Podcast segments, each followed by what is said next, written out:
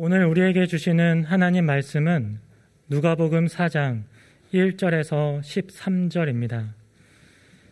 예수께서 성령의 충만함을 입어 요단 강에서 돌아오사 광야에서 40일 동안 성령에게 이끌리시며 마귀에게 시험을 받으시더라. 이 모든 날에 아무것도 잡수시지 아니하시니 날수가 다음에 줄이신지라. 마귀가 이르되 내가 만일 하나님의 아들이어든 이 돌들에게 명하여 떡이 되게 하라. 예수께서 대답하시되 기록된 바 사람이 떡으로만 살 것이 아니라 하였느니라. 마귀가 또 예수를 이끌고 올라가서 순식간에 천하 만국을 보이며 이르되 이 모든 권위와 그 영광을 내가 내게 주리라. 이것은 내게 넘겨준 것이므로 내가 원하는 자에게 주노라. 그러므로 내가 만일 내게 절하면 다 내 것이 되리라. 예수께서 대답하여 이르시되 기록된 바 주 너의 하나님께 경배하고 다만 그를 섬기라 하였느니라. 또 이끌고 예루살렘으로 가서 성전 꼭대기에 세우고 이르되 내가 만일 하나님의 아들이여든 여기서 뛰어내리라. 기록되었으되 하나님이 너를 위하여 그 사자들을 명하사 너를 지키게 하시리라 하였고 또한 그들이 손으로 너를 받들어 내 발이 돌에 부딪히지 않게 하시리라 하였느니라. 예수께서 대답하여 이르시되 주 너의 하나님을 시험하지 말라 하였느니라. 마귀가 모든 시험을 다 한 후에 얼마 동안 떠나니라. 아멘. 미국의 4대 스포츠는 프로 미식 축구, 프로 야구, 프로 농구, 그리고 프로 아이스 하키입니다. 그 중에서 압도적인 1위는 프로 미식 축구입니다. 그 경기의 결승전을 슈퍼볼이라고 합니다. 슈퍼볼 경기 중 작전 타임이나 하프 타임에 15초에서 60초짜리 광고를 내보냅니다. 그 광고비가 30초짜리 기준으로 650만 달러, 약 76억 원이나 됩니다. 1초를 기준으로 하면 21만 6천 달러, 약 2억 5천만 원입니다. 그래서 미국 대학 미식 축구 선수들은 프로 미식 축구에서 뛰는 게 꿈입니다.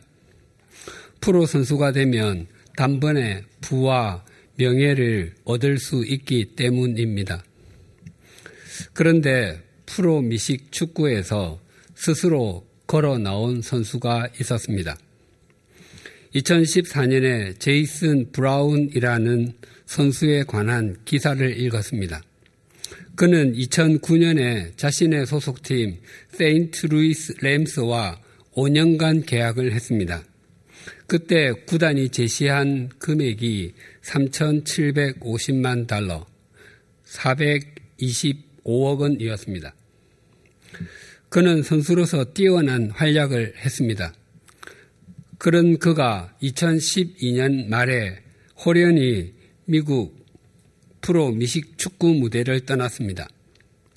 그가 계약 기간까지 있었다면 2천만 달러, 약 222억 원을 220억 원은 손에 더 쥘 수 있었는데 그는 은퇴를 선언했습니다. 그때의 그의 나이가 29살이었습니다. 그가 운동선수로서 원숙한 기량을 보여줄 수 있는 나이에 그렇게 막대한 돈을 포기하고 은퇴를 선언한 것도 사람들에게 충격적이었지만 더 충격적이었던 것은 그의 은퇴 이유였습니다. 브라운이 밝힌 은퇴 이유는 자기 고향을 고향으로 돌아가 농사를 짓기 위함이라고 했습니다. 그래서 재배한 농작물로 고향의 가난한 사람들과 굶주리는 사람들을 돕겠다는 것이었습니다. 사실 그는 이전에 농사를 지어 본 적이 없었습니다. 그의 농사에 관한 경험이나 지식은 어릴 때 할아버지와 함께 조그만 정원을 돌본 것이 전부였습니다. 노스캐롤라이나주 루이스버그에 정착한 브라운은 농사에 입문하기 위해서 지역 농부들과 상의해서 농토 400만, 404만 제곱미터 약 122만 평을 매입했고 유튜브를 통해서 농사 짓는 법을 독학했습니다.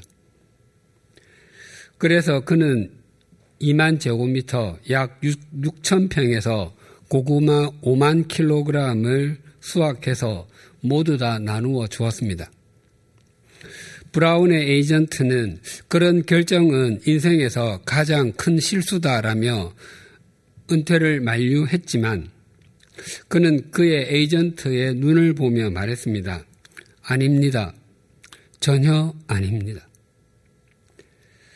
그렇게 말하며 자신이 농부가 되려고 하는 것이 그저 일시적인 감정이 아니라 하나님의 소명이라고 했습니다. 브라운이 그런 결정을 내렸던 것에 결정적인 영향을 주었던 사람이 그의 형이었는데 군인이었던 그의 형은 이라크에서 전사했습니다. 브라운은 형의 죽음을 통해 자신이 어떤 복을 더 누려야 하는지 무엇을 하며 사는 것이 바른 것인지를 깊이 생각하게 되었던 것이었습니다. 우리의 믿음 생활과 인생의 의미는 눈에 보이는 그 무엇을 움켜쥐는 데 있지 않습니다. 오늘 본문도 우리가 눈을 들어서 무엇을 더욱 또렷하게 바라보아야 하는지에 대해서 증거합니다. 1절이 이렇게 증가합니다. 예수께서 성령의 충만함을 입어 요단강에서 돌아오사 광야에서 40일 동안 성령에게 이끌리시며 돌아오다는 우리말로 원래 있던 곳으로 다시 오다의 의미입니다. 그렇다면 우리말로는 예수님께서 광야에 계시다가 광야에서 요단강으로 또 요단강에서 다시 광야로 오셨다는 의미입니다.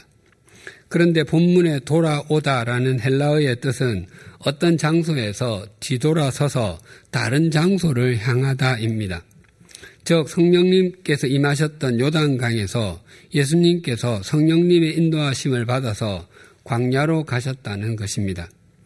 그래서 예수님께서 요단강에서 돌아오셨다는 것은 예수님의 세례 받으심, 예수님의 족보, 광야에서의 시험이 모두 다 연결되어 있음을 의미합니다. 예수님께서 세례를 받으실 때 하늘로부터 소리가 나기를 너는 내 사랑하는 아들이라 내가 너를 기뻐하노라 라는 음성이 들렸습니다. 즉 예수님께서 세례를 받으신 것은 한 인간이 죄를 씻기 위해서 받으신 것이 아니라 하나님의 아들로서 구원자로서의 출발을 알리기 위해서 받으신 것이었습니다. 그리고 예수님의 족보의 의미도 동일합니다. 당시 사람들은 예수님을 요셉의 아들로만 알았습니다. 그러나 예수님의 족보는 아담을 지나서 하나님에게까지 거슬러 올라갑니다.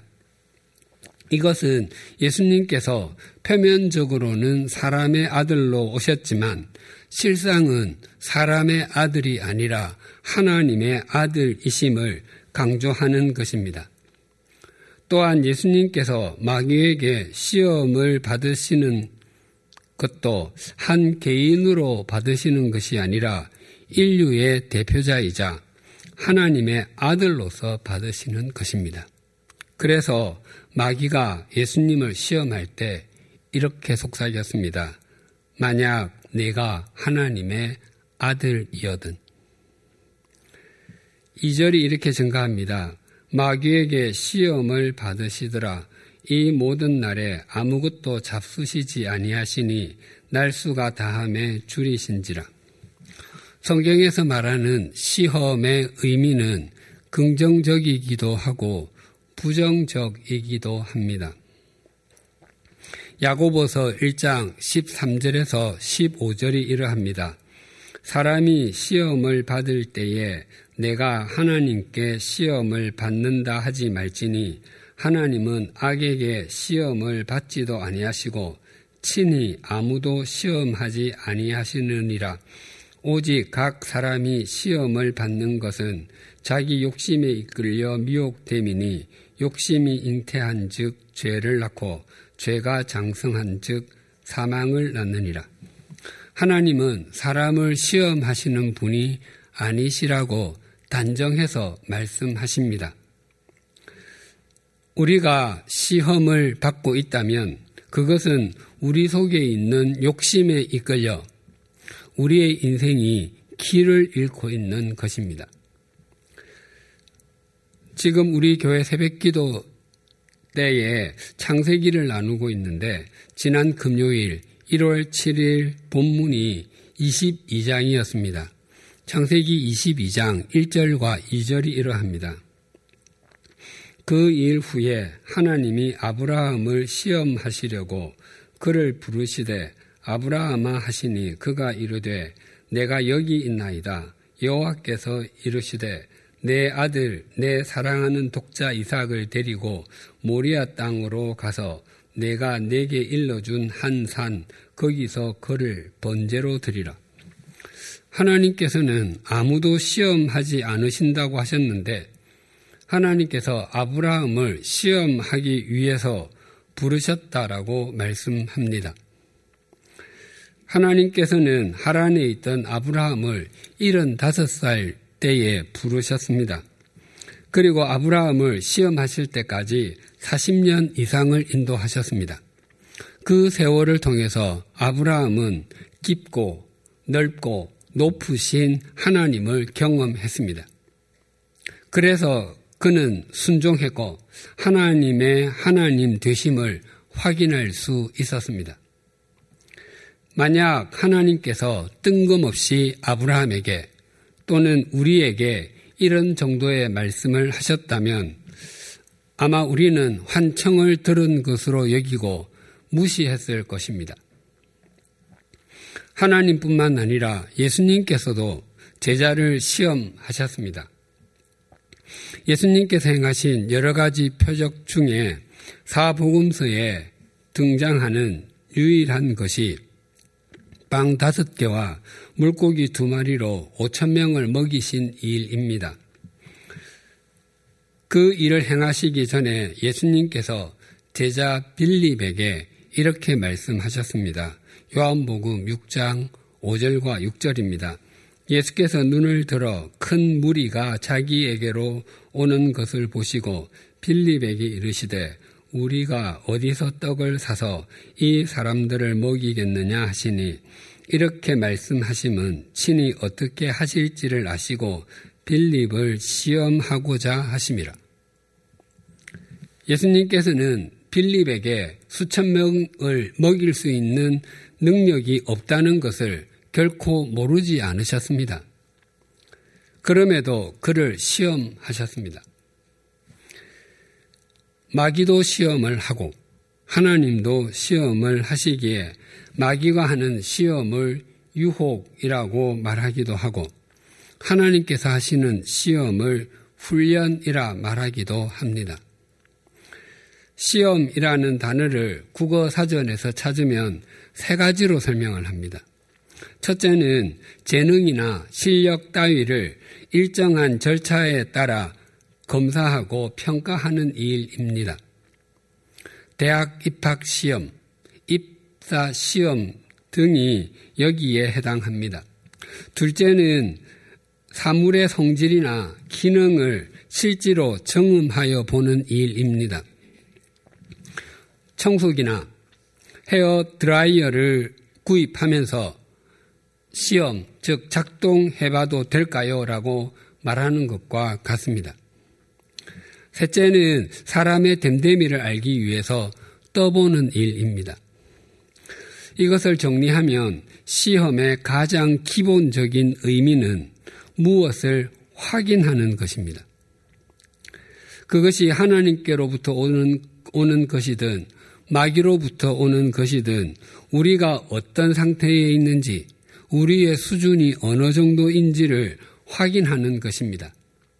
그러니까 하나님께서는 우리가 어느 정도로 하나님의 사람이 되었는지를 확인시켜 주기 위해서 시험이라는 도구를 사용하시고 마귀는 우리가 얼마나 하나님과 멀리 떨어져 있는지 자기가 좌지우지할 수 있는지를 확인하기 위해서 시험이라는 도구를 사용합니다. 하나님께서 아무도 시험하지 않으신다고 하는 것은 사람을 무너뜨리기 위해서 유혹하지 않으신다는 의미입니다. 마귀가 예수님께 던진 첫 시험이 이러하였습니다. 3절이 이렇게 증가합니다. 마귀가 이르되 내가 만일 하나님의 아들이어든 이 돌들에게 명하여 떡이 되게 하라. 마귀는 예수님께 돌을 떡으로 만들라고 했습니다. 이 장면을 머리에 떠올려 보면 이런 생각이 듭니다. 마귀란 참 치사한 존재구나. 40일 동안 아무것도 드시지 않은 분에게 먹을 것으로 공격하다니. 나도 내 약점이 공격당하지 않도록 조심해야 되겠다. 그러나 이 시험은 단지 그런 정도의 의미가 아닙니다.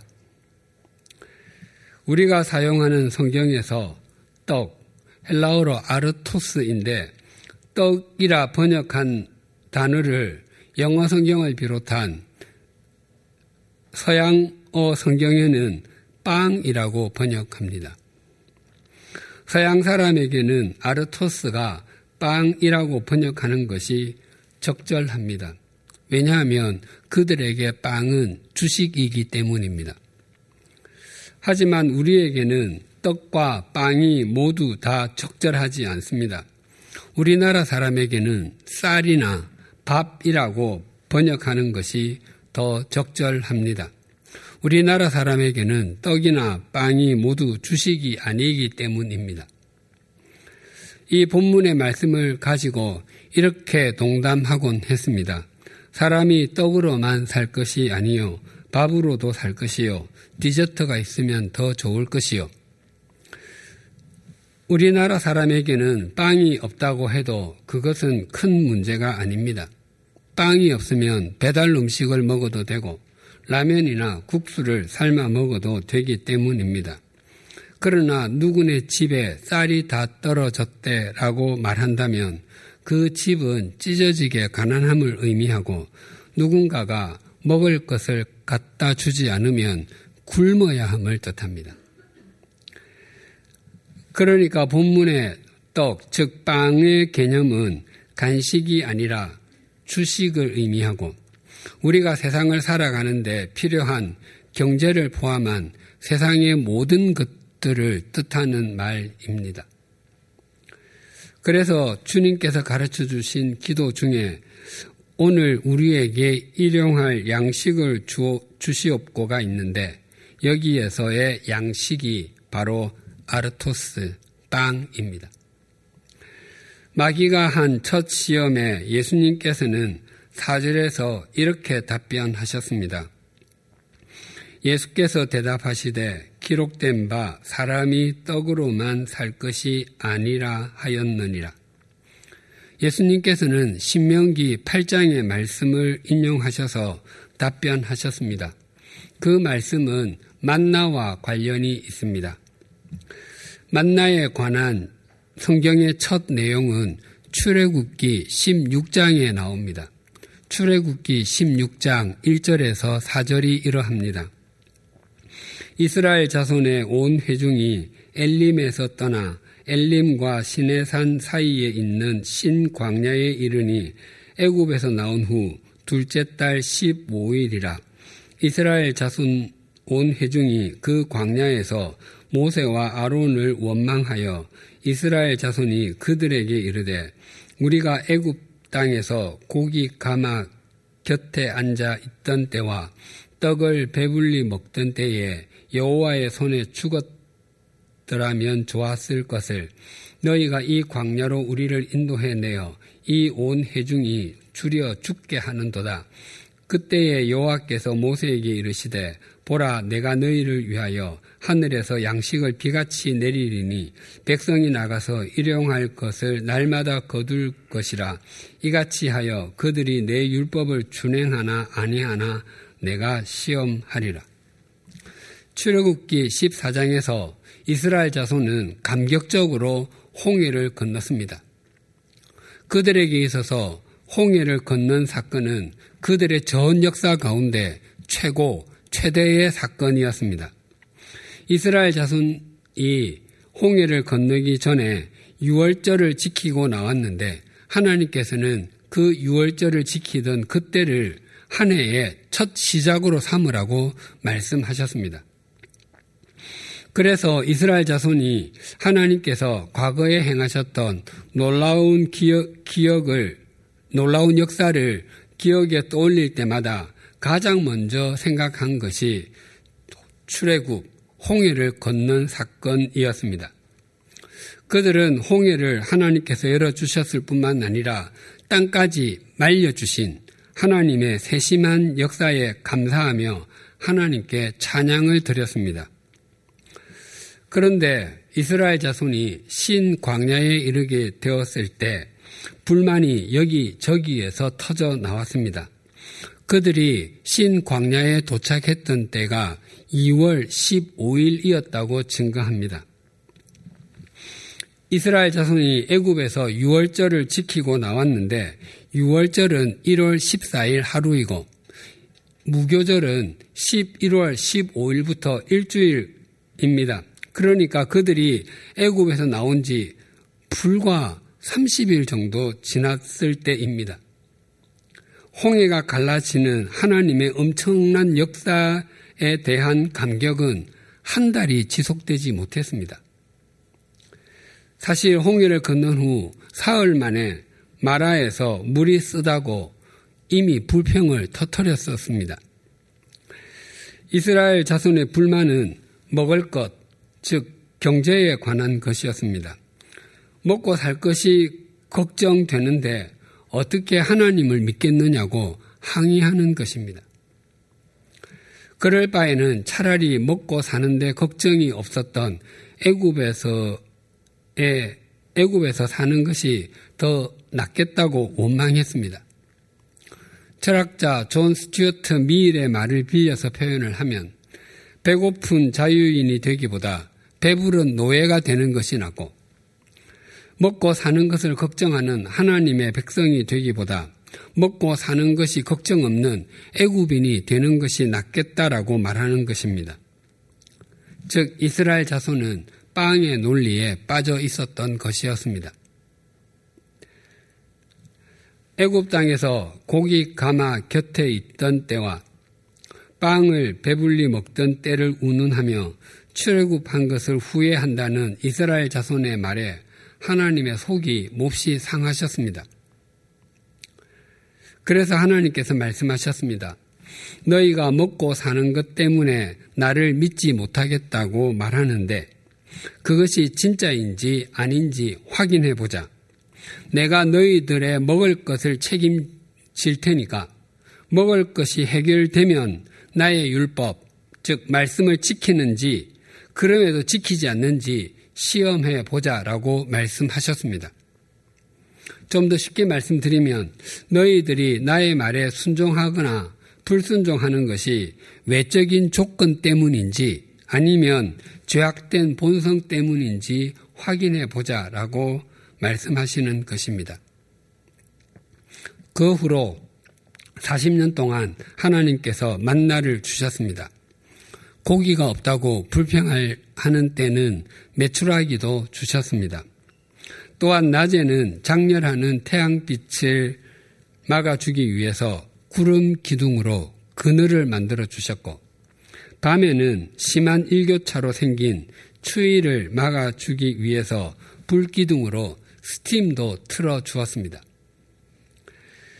그렇게 40년이 지난 후 하나님께서는 가나안 땅을 목전에 둔 이스라엘 자손에게 모세를 통해서 이렇게 말씀하셨습니다. 신명기 8장 2절에서 6절입니다. 내 하나님 여호와께서 이 40년 동안에 내게 광야 길을 걷게 하신 것을 기억하라. 이는 너를 낮추시며 너를 시험하사 내 마음이 어떠한지 그 명령을 지키는지 지키지 않는지 알려 하심이라. 너를 낮추시며 너를 줄이게 하시며 또 너도 알지 못하며 내 조상들도 알지 못하던 만나를 내게 먹이신 것은 사람이 떡으로만 사는 것이 아니요 여호와의 입에서 나오는 모든 말씀으로 사는 줄을 내가 알게 하려 하심이니라. 이 40년 동안에 내 의복이 헤어지지 아니하였고 내 발이 부르트지 아니하였느니라. 너는 사람이 그 아들을 징계함 같이 내 하나님 여호와께서 너를 징계하시는 줄 마음에 생각하고 내 하나님 여호와의 명령을 지켜 그의 길을 따라가며 그를 경외할지니라.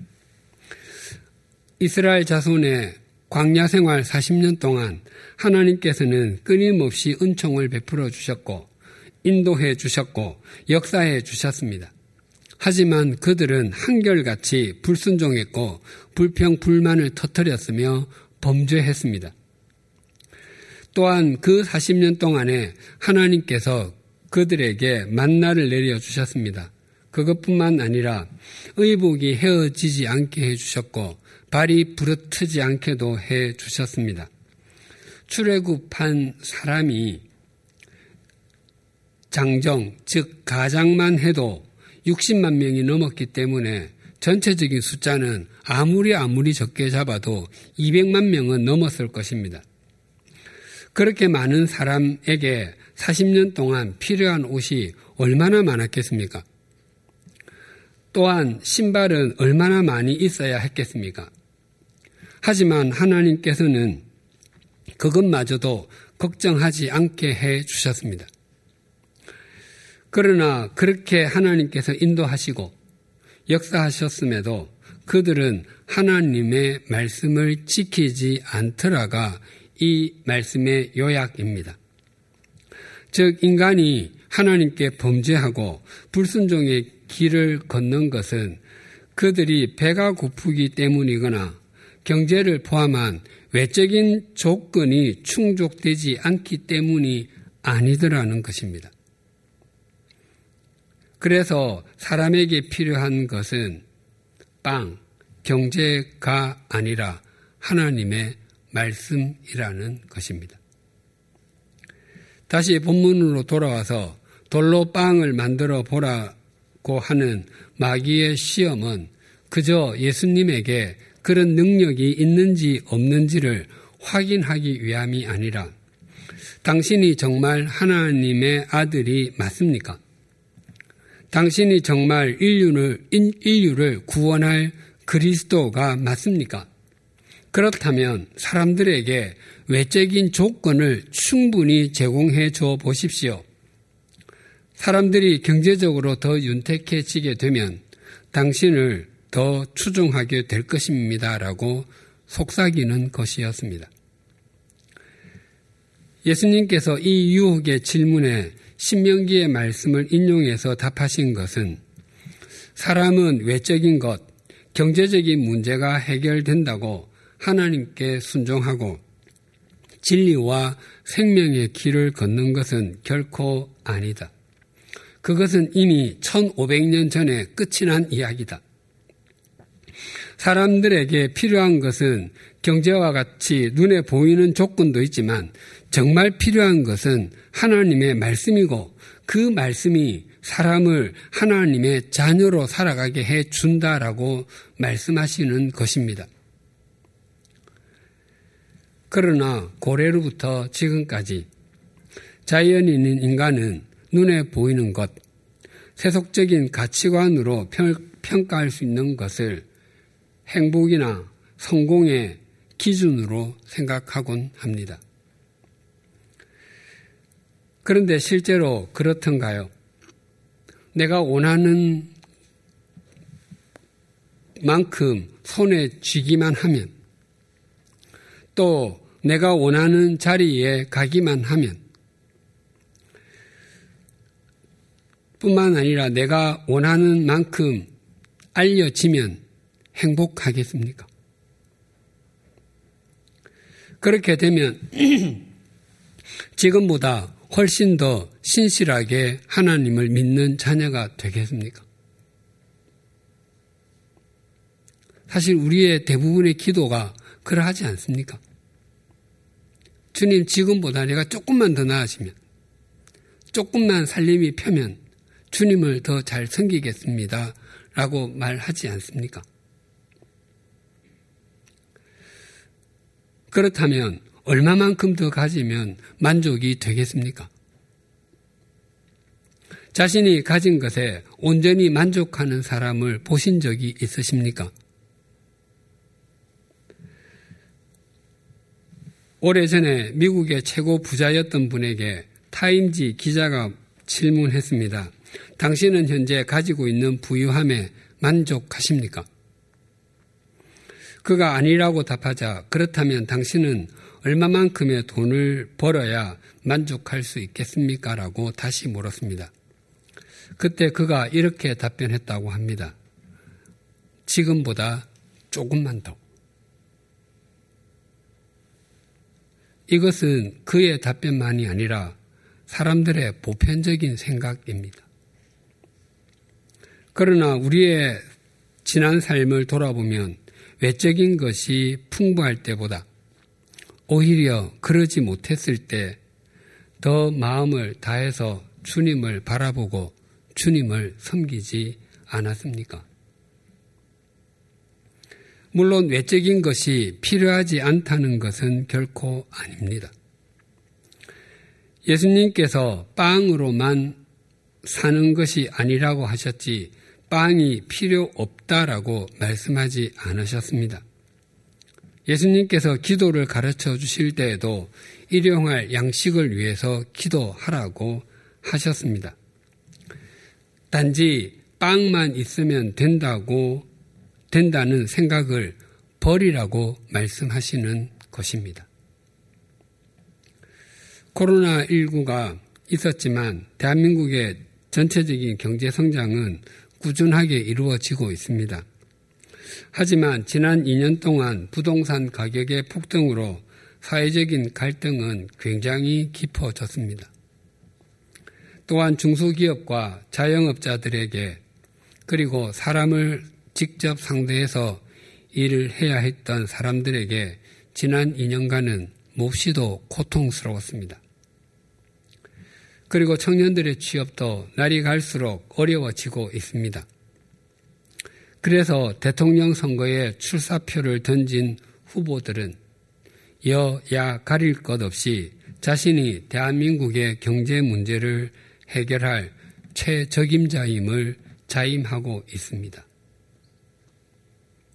그렇다면 빵이 커지고 빵이 더 많아진다고 해서 모든 문제가 해결될 수 있겠습니까? 그것은 또 다른 문제의 시작일 뿐입니다. 세상은 언제나 빵의 논리, 세속적 가치관을 따라서 눈을 들라고 끊임없이 유혹합니다.